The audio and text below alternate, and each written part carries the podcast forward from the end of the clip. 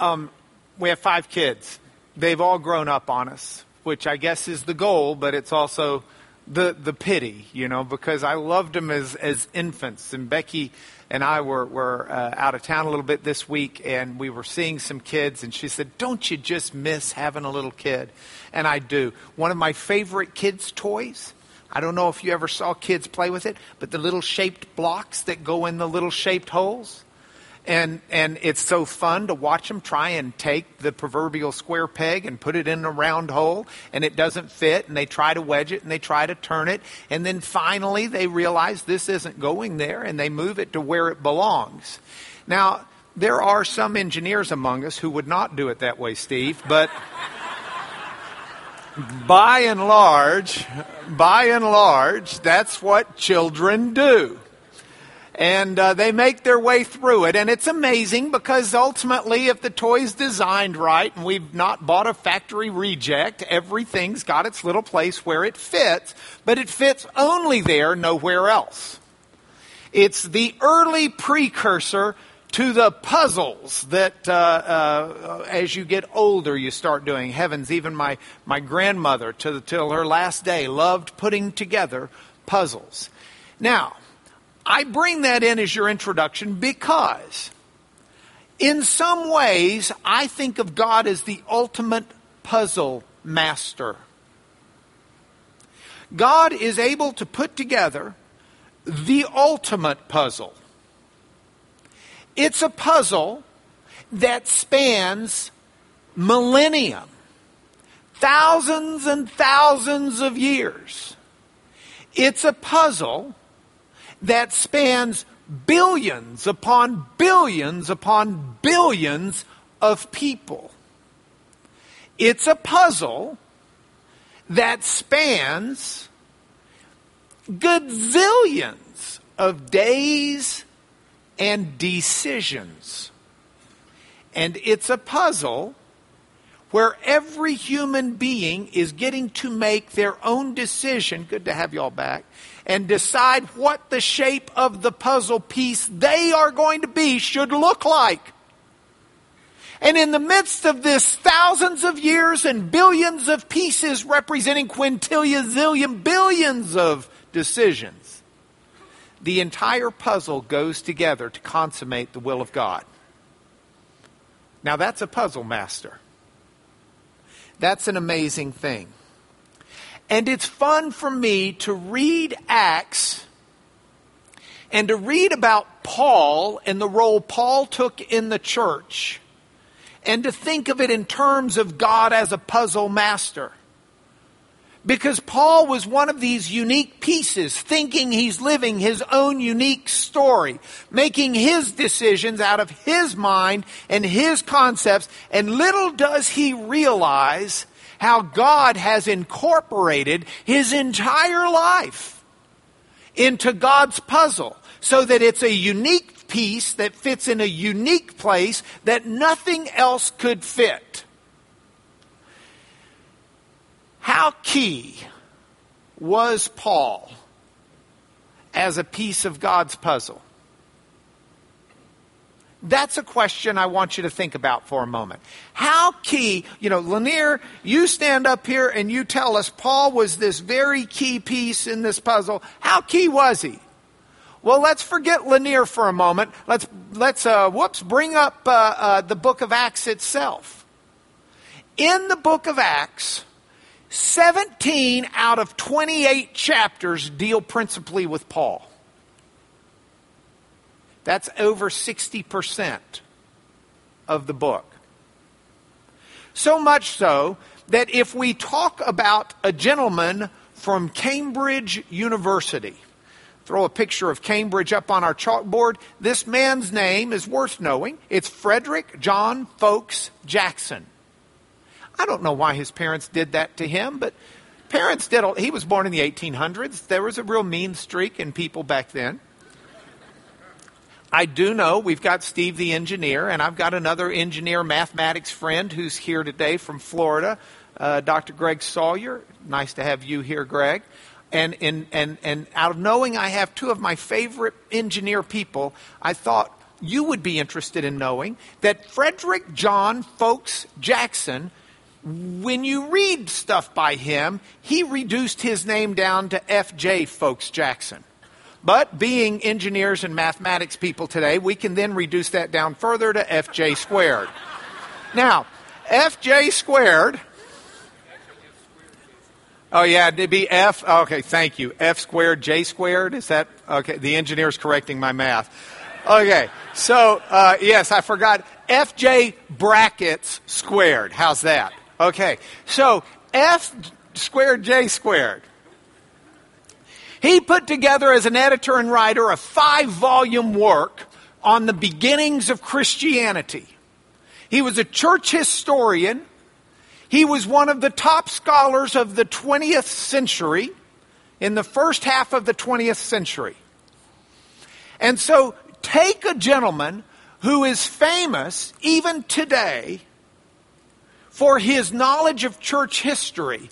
And let's look and see what Foakes Jackson said about how key was Paul as a piece of the puzzle. Foakes Jackson wrote the following Paul found the church, a small Jewish community with crude messianic conceptions. He left it a world organization in which there was neither Jew nor Gentile. Paul was an absolutely critical piece who was unique because he had his foot planted firmly in two worlds. Okay, do not make fun of those feet. I took that picture this morning because I couldn't find one on the web that would work. I went in and put sandals on so I'd look rather New Testamental. Paul had his feet firmly planted in two worlds. In the Greco Roman world and in the Jewish world. In a puzzle of life, he might have had the right number of knobs and holes, but he still won't fit that puzzle unless he's got the right coloration to tie together the surrounding pieces. Paul had that. And so, with that view of Paul, we're going to launch over the next couple of weeks into an introduction of what made Paul Paul so we can better understand how Acts unfolds with Paul as God's critical piece in the church. A critical piece. Fair? So, let's start there. Paul had his feet firmly planted in two worlds the Greco Roman world and the Jewish world. Now, if you're like me, you might be wondering just what did Paul look like? Well, if you've got an illustrated Bible, that's not going to do you any good because it's whatever an artist dreamed up. The original had no illustrations in it. So when we ask what Paul looked like, we don't have a biblical accounting. But there is a book, a we'd call it a book. It was probably written as a scroll called The Acts of Paul and Thecla. It's not an authentic story. It's a story that a good church man made up and tried to pass off as authentic, got in trouble for it, got kind of kicked out for it but he was authoring a work at a time when there were probably still people alive who had a memory of what Paul looked like. And if you're going to write a work and claim it, that these are events of the Apostle Paul's life, it makes sense to me as a lawyer. I got to tell you something. So I had this case one time, okay? This guy comes to me and he says, Hey, I want you to sue this big oil company. I think it was Texaco. I said, What do you want me to sue them for? He said, Well, they agreed to sell me these properties. And then they uh, uh, backed out of it. And I had handled a case similar to that before against Amoco and had, had uh, done, we'd done fairly well with it. So he had known about that. And so I said, Well, do you have a written contract? Oh, I do. I said, Let me see it. So he gives me a contract. and it's got the signature of the Texaco vice president or somebody on it. And then and, and I look at the contract and it's it's it's a real contract. It's got real terms. It it describes the properties. It it's got all of the right things that make you think this is believable. It just so happens it probably had a forged signature on it. So we quickly said, hey, eh. you know, can't do that. Sorry, not handling this case. But, you know, if he had handed me a deliberately phony contract where I could look at it and Texaco was spelled T E X E C O, I'd have looked at it immediately and said, no. But it had all of the markings of making it look genuine which meant I had to really dig in to figure out whether or not I thought it was. Make sense? Okay, so now the Acts of Paul and Thecla, it's got all of the indications that might make you think it's authentic. But the early church discovered it was not. So, with that in mind, you might be interested in knowing it contains a description of Paul. And while this is not a first a, a biblical description of Paul, the lawyer in me says pretty good chance it's probably pretty dead on right. Because you don't try and pass off something as real if people are going to be able to read it and say, nah, that's not what he looked like. I saw him. So, what does it say? Says Paul was a man of middling size, and his hair was scanty, and his legs a little crooked. His, he had knobby knees. He had large eyes. His eyebrows met, and his nose was somewhat long. He was full of grace and mercy. At one time he seemed like a man, at another time he seemed like an angel. So, with that description of Paul, I went through the internet and I tried to find the painting that I thought best described such a fella. This is the picture we'll use in our PowerPoint from here on out.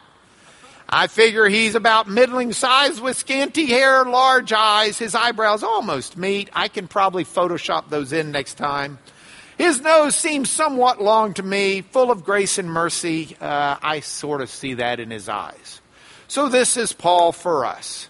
Now, some of you may be asking, was he Paul or was he Saul? I made reference to this a few weeks ago, but I thought we might as well throw the chalkboard up and talk about what was what in his day. We know that Paul was a Roman citizen, and as a Roman citizen, you were required to register three names. Some Romans had four and more. But there were three names for a good Roman citizen. Uh, Gaius Julius Caesar, for example.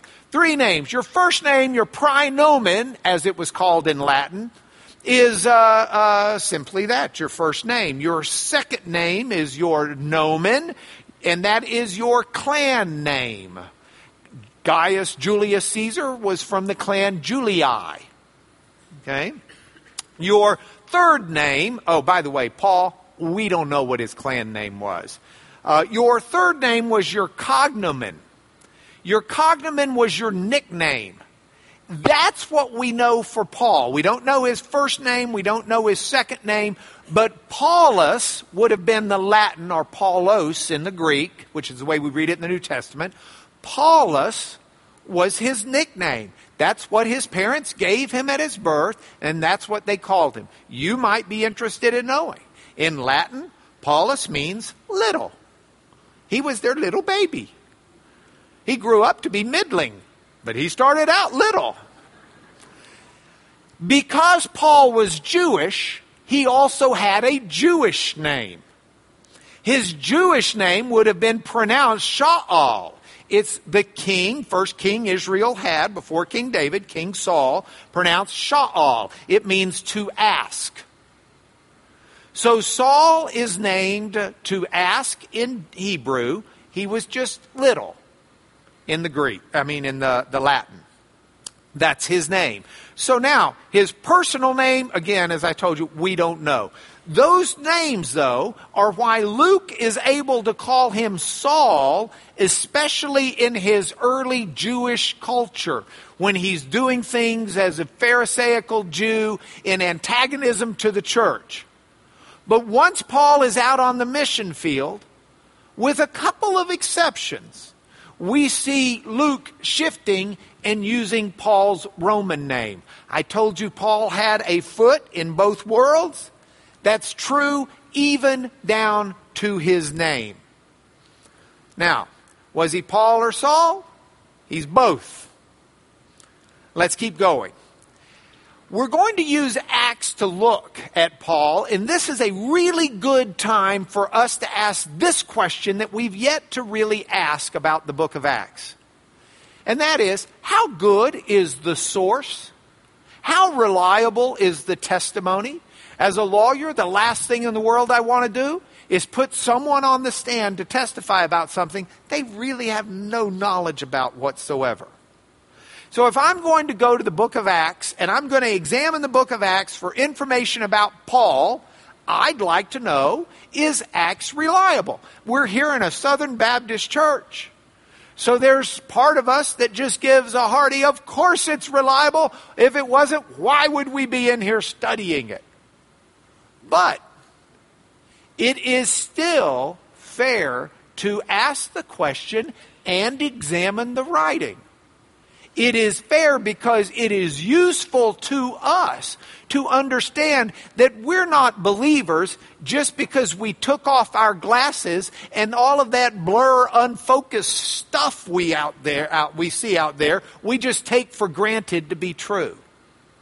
We're believers because we can put on our glasses and we can get out a microscope and we can put it under the microscope and we can look at it in great detail and we can assess whether or not we're believers out of tradition or believers out of intellectual conviction. And I really want to be one out of intellectual conviction. So I've spent a lot of time examining Acts, but I thought, I'm your teacher. What good am I? So let's go to someone who's got more stud credentials than some old worn out trial lawyer. Let's go and throw up on our chalkboard a picture of Sir William Ramsay. Sir William Ramsay, William Mitchell Ramsay. There are actually several Sir William Ramsays, a world famous chemist by the same name. This is Sir William Mitchell Ramsay. He was an Oxford archaeologist. In his day, he was the most renowned, authoritative archaeologist there was of the area of Asia Minor. That's modern Turkey, Syria, down a little bit into Lebanon, but that area of the globe. He wasn't a, a, a, a, theologian. He didn't come to the book of Acts arguing theology.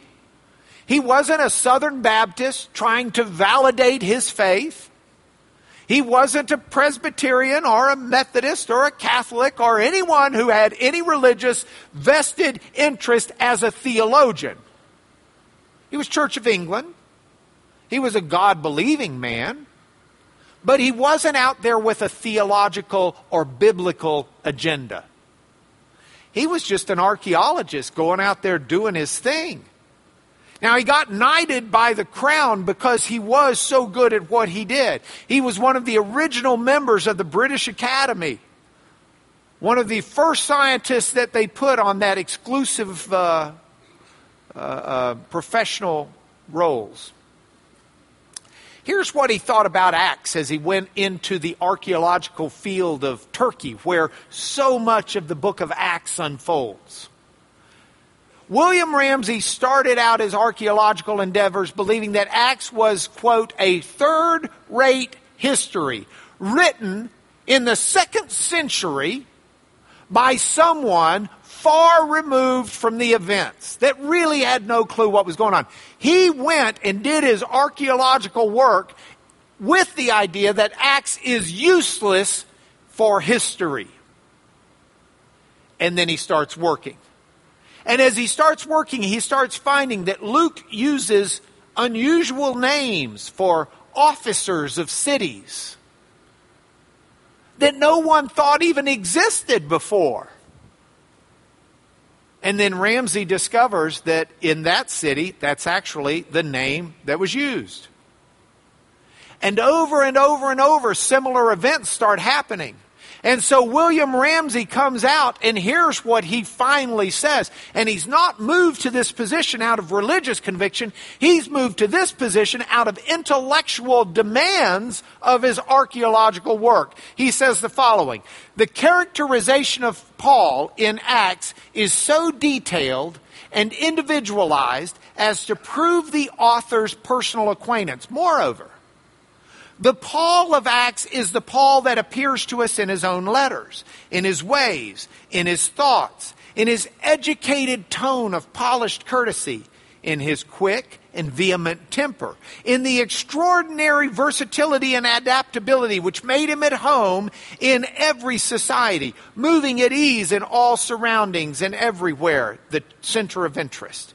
Whether he, it's the Socratic dial, dialectician in the Agora of Athens, or the rhetorician in its university, or conversing with kings and proconsuls, or advising in the council on shipboard, or cheering a broken spirited crew to make one more effort for life. That's what he has to say. And as for Acts being a third rate history written by someone far removed from events, Ramsay said the following Acts was written by a great historian a writer who set himself to record the facts as they occurred. A strong partisan indeed, but raised above partiality by his perfect confidence that he had only to describe the facts as they occurred in order to make the truth of Christianity and the honor of Paul apparent. This is a man who answers the question, how good is our source? Not because he inherited it, but because logic and the dictates of his scientific work drove him to that conclusion. And he's not alone. So, how good is our source as we read and study about Paul in Acts? First rate. First rate. With that in mind, let's get some idea of what Acts teaches us about Paul. There are two passages I really want us to look at for a moment. The first we find in Acts 21. It starts around verse 27 and it goes for a while. But let's just get the flow of it. We'll go to the, the Elmo for a moment and um, see what we can pull up here. Here we are, Acts 21, starting with verse 27. Uh, that helps. That helps. We're still making it help a little better. Okay, Paul's been in the temple. He's about to get arrested. When the seven days were almost completed, the Jews from Asia, seeing him in the temple, stirred up the whole crowd, laid hands on him, crying out, Men of Israel, help! This is the man who's teaching everyone everywhere against the people, against the law, against this place. He even brought Greeks into the temple and has defiled this holy place. So the people all grab Paul and they start beating him. And as they're doing it, as they're seeking to kill him, word came to the tribune of the cohort, this is the Roman soldier in charge of keeping the peace, that all Jerusalem was in confusion. So he takes soldiers, he takes centurions. That tells you these are big guys. He's taking people. He thinks of big riots breaking out in Jerusalem. Centurions are the soldiers who are over groups of a hundred. And he runs down when they saw the tribute, when they, the people beating Paul, saw all these soldiers coming in, they stopped beating Paul. The tribune comes up. He arrests Paul. He orders Paul to be bound with two chains. And then, after he arrests him and chains him, he starts inquiring who he was and what he had done. We've come a long way. Now we generally find out who you are and what you've done before we put you in chains. Just a free gift from the lawyers. Some in the crowd were shouting one thing, some another. And as he could not learn the facts because of the uproar, the tribune just ordered Paul to be brought into the barracks. When he came to the steps, he was actually carried by the soldiers because of the violence of the crowd. For the mob was shouting, Away with him!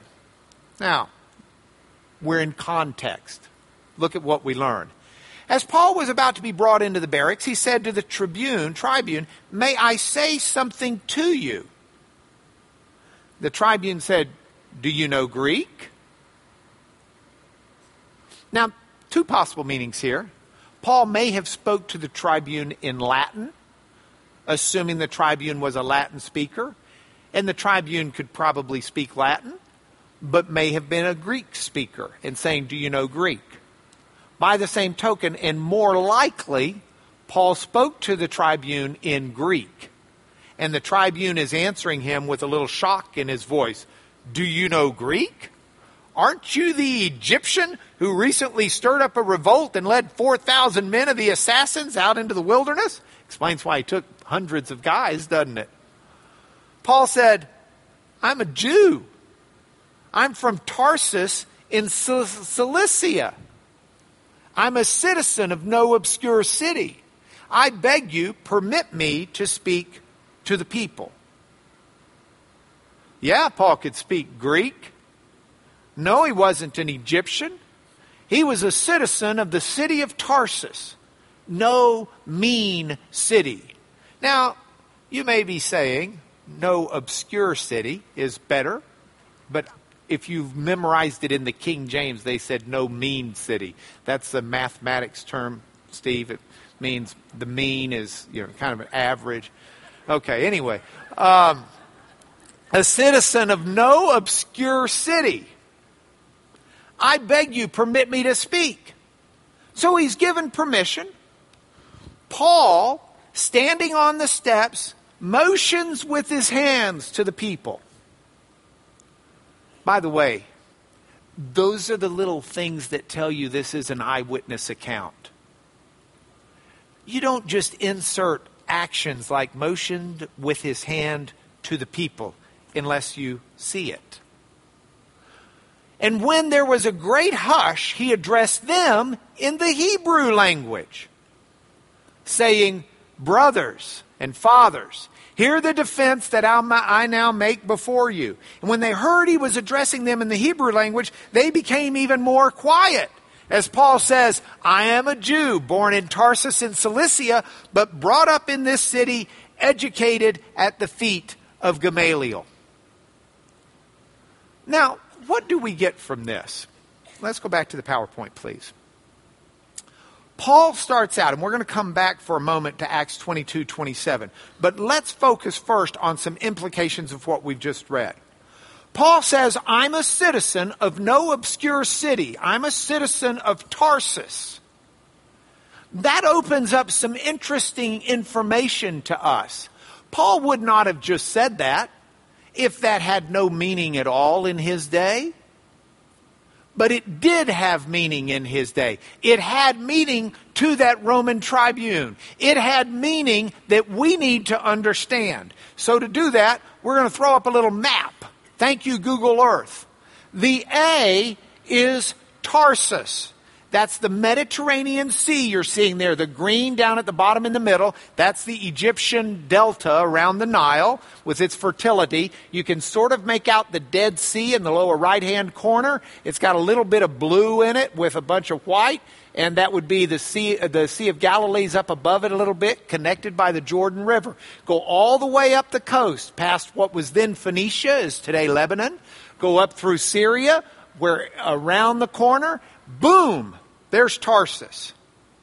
Now, if we blow that up a little bit more so that you can see it, you can remember from last week why it was that Barnabas left from Antioch and went and found Paul in Tarsus. It's not that far from Antioch. By the same token, we're going to reference a passage in a little bit where Paul writes to the churches of Galatia, the letter to the Galatians.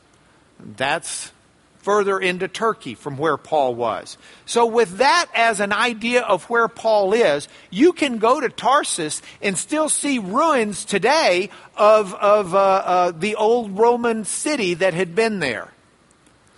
You can read about Tarsus from the ancient Fodors. What's a good uh, tour book? Fodors, Fodders, F O D O R S. What else is there? Fedors, you pronounce it. Who else? Who's Rick Steves. This is the Rick Steves of Roman times. His name, Strabo. Strabo was the world's first writing geographer. He wrote about the time of Paul. He died 25 AD, so I guess he died 25, 35 years before a lot of the events we're reading about but uh, pretty contemporaneous with Paul. And he wrote about the geography of his world not only as here's where it is and here are the roads that connect, but he gave biographical information about those places. So we've got an ability to read his, his geography. If we could go to the Elmo for a moment. And when you read his geography, Strabo's geography, I've got books 13 and 14 here, which are wonderful. They give you the Greek on one side, and they give you the English on the other. So let's, oh, now let's go English. Here's what he has to say about Tarsus that is particularly relevant. He started out, let's go up to the start here. Let's go up to his beginning, chapter 13. The people at Tarsus have devoted themselves so eagerly, not only to philosophy, but also to the whole round of education in general, that they have surpassed Athens, they've surpassed Alexandria, and any other place that can be named where there have been schools and lectures of philosophers. And we're going to read in Acts about Paul going to the Agora and debating the philosophers of Athens. And when Paul does that, Paul quotes philosophers and poets from Tarsus. Tarsus, you know, we think Athens, well, Socrates, Plato, Aristotle. We think of Athens as the heartbeat. And well, it has been historically. But at the time of Paul, it was surpassed by Tarsus. Any other place that can be named. It's so different from other cities that the men that there, the men who are fond of learning, are all natives. They're actually from there. Foreigners are not inclined to go there. This is a self made school of philosophy. Neither do these natives stay there. They complete their education abroad. And when they've completed it, they're pleased to live abroad. And a few go back. Paul started out there. He goes abroad to complete his education in Jerusalem at the feet of Gamaliel. Paul did go back, but he did not go back to stay. Um, uh, you, you can keep reading. It, has got more. St- let's just read a little bit more. We're doing. well, no, we're not doing good on time. But this lesson's going to stretch for a few weeks. Okay. Further, the city of Tarsus has all kinds of schools of rhetoric. In general, it not only has a flourishing population, but is also most powerful, keeping up the reputation of the mother city. They had cedar trees nearby. This is where Mark Antony and Cleopatra were hanging out. This is where Cleopatra was ceded part of the land because those cedar trees would have been useful for her boats. We can read more that's relevant about this uh, uh, uh, Look, look at these philosophers. Among the other philosophers, whom I could well note and tell their names, there's Plutiades, there's Diogenes, who were among the philosophers that went round from city to city and conducted schools in an able manner. Goes on and on and on, talks about Artemidorus and other people. This was a famous place for rhetoric, which is lofty speech. This was a famous place for philosophy, which is the study of wisdom. This is what makes Paul so profound when Paul writes to the Corinthian church the following When I came to you, brothers, I did not come proclaiming to you the testimony of God with lofty speech, aka rhetoric, or wisdom, aka philosophy. I decided to know nothing among you except Jesus Christ and Him crucified. Paul was well prepared and versed in rhetoric, lofty speech, in wisdom and philosophy. He quoted it to the Athenians. He argued it to people. He had the ability to speak. It was native to his city. It's what he grew up with but it was trumped by the power and desire to know nothing among the Corinthians except Christ and Him crucified. Very powerful. So there's a lot that we learn if we go back to the PowerPoint. There's a lot that we learn just by looking at the fact that Paul was from Tarsus. We can go a step further. Paul's language reflects great knowledge and understanding of the Greco Roman world. And to, we can read Paul's metaphors. He'll talk about running races because the race course was an important part of any Greek city. Paul will talk in terms of winning crowns, which are wreaths that were given to the, the victors in the games. Paul will use metaphors of, of, of shipping, Paul will use a number of different metaphors that reflect his cultural upbringing in the Greco Roman world. But one of the phrases that perhaps is most useful to us, we find in his letter to Galatians. I told you we would look at what he wrote to the Galatian church.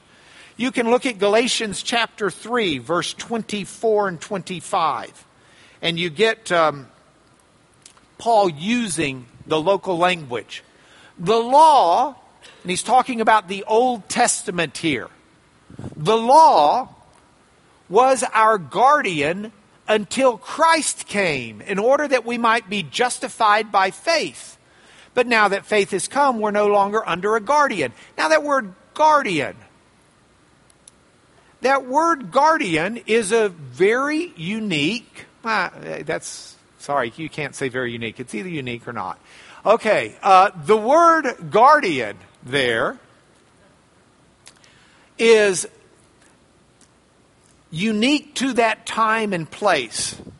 It's a pedagogue. It is a, um, um, um, let's see if they give us something down in the footnote. They don't. They translate pedagogue as, as guardian, but what a pedagogue was, was a cross between a nanny and a bodyguard and a, uh, babysitter. When you had a kid and you were going to educate that child, the pedagogue was responsible for giving the initial education, taught right and wrong, taught manners, taught proper behavior. And then when that kid would go to school, it was the pedagogue who would walk the kid to school deliver the kid to school, pick the kid up, and take him home because the streets weren't safe for children to be out walking. They, molestations, grabbing the kids, all of that very common in that day. So you had a pedagogue who would rear you, teach you your manners, teach you how to behave, and then take you and deliver you to where you needed to go safely. Paul says that's what the law was for Jesus. The Old Testament law was there to teach us our manners, teach us how to behave, and to keep us safe while it delivers us and takes us to Jesus. See, it's a profound illustration that we only get if we understand Paul's not simply in the Roman or in the, the, the Jewish world, he's in the Roman world as well, the Greco Roman world. So if we go back to the PowerPoint, please. There is a third thing that we can look at here briefly. And we don't have a lot of time, so we're going to get into it more next week because I want to talk to you about the points for home a little bit extra today. Paul's citizenship. If you think about Paul and citizenship, two things might echo in your head.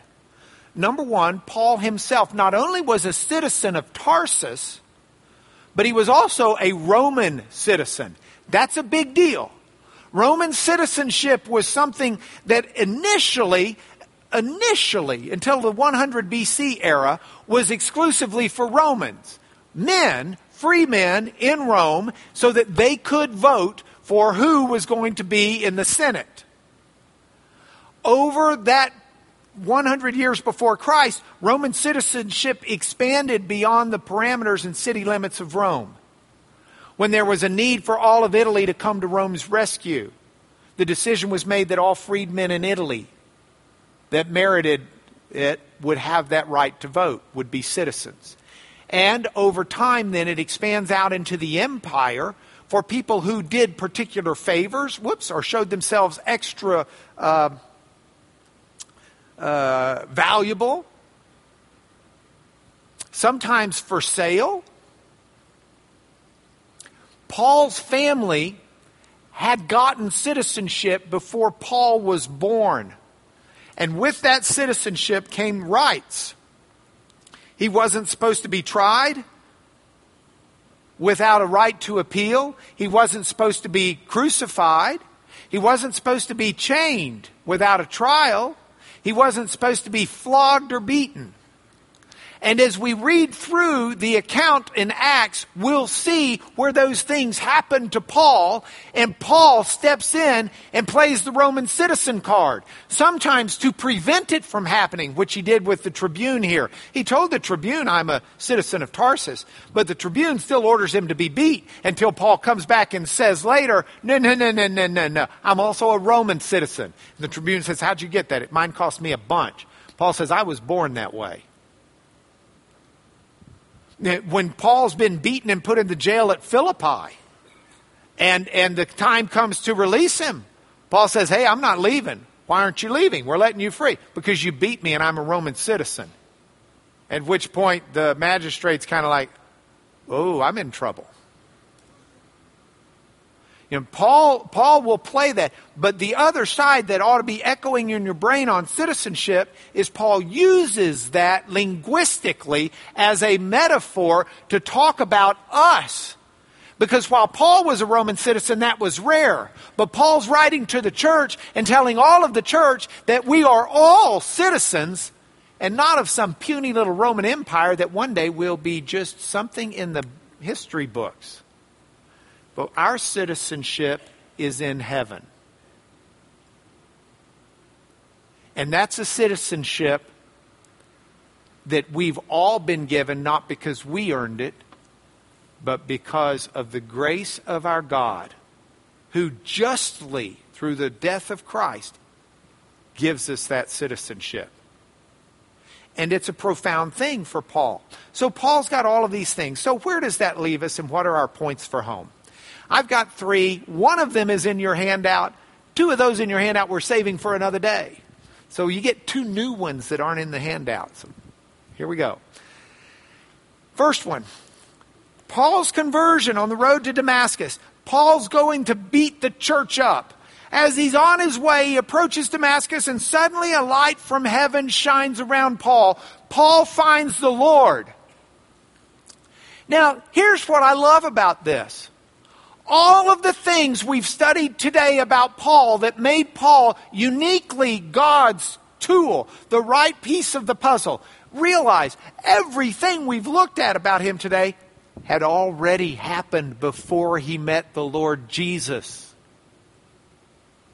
God's able to take everything in your life and in my life even things before we were ever serious about God, even things before we were turning our attention to God. He can take it all, and He will take it all, and use us uniquely as a piece of His puzzle in His big historical puzzle. That's you and me. Yeah, but I did horrible stuff. Oh, I, maybe a few of you are murderers like Paul, but I'll bet most of you aren't.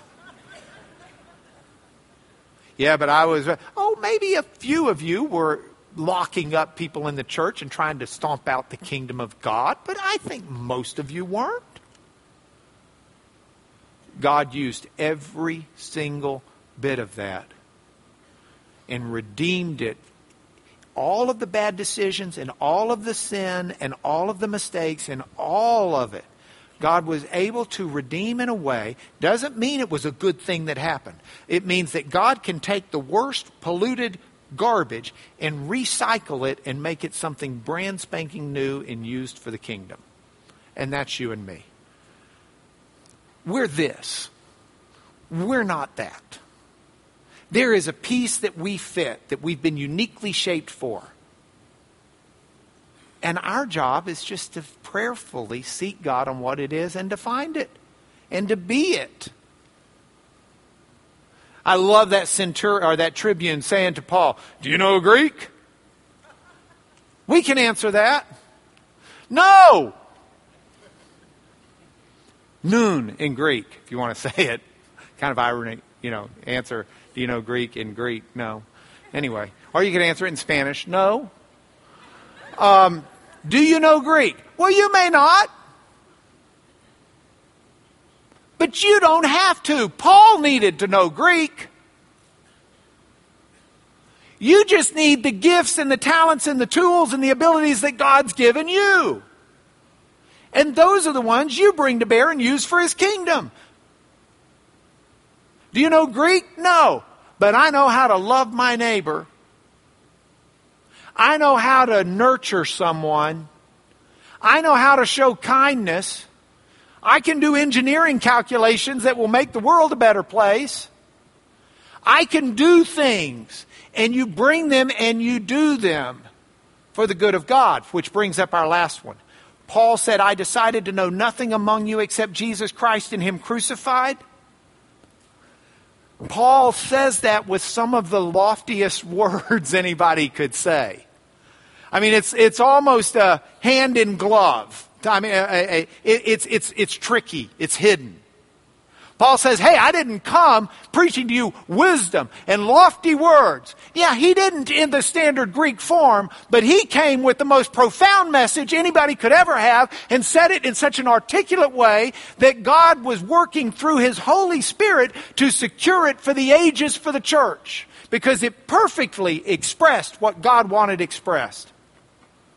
That's pretty lofty even though he didn't do it in the Greek lofty words.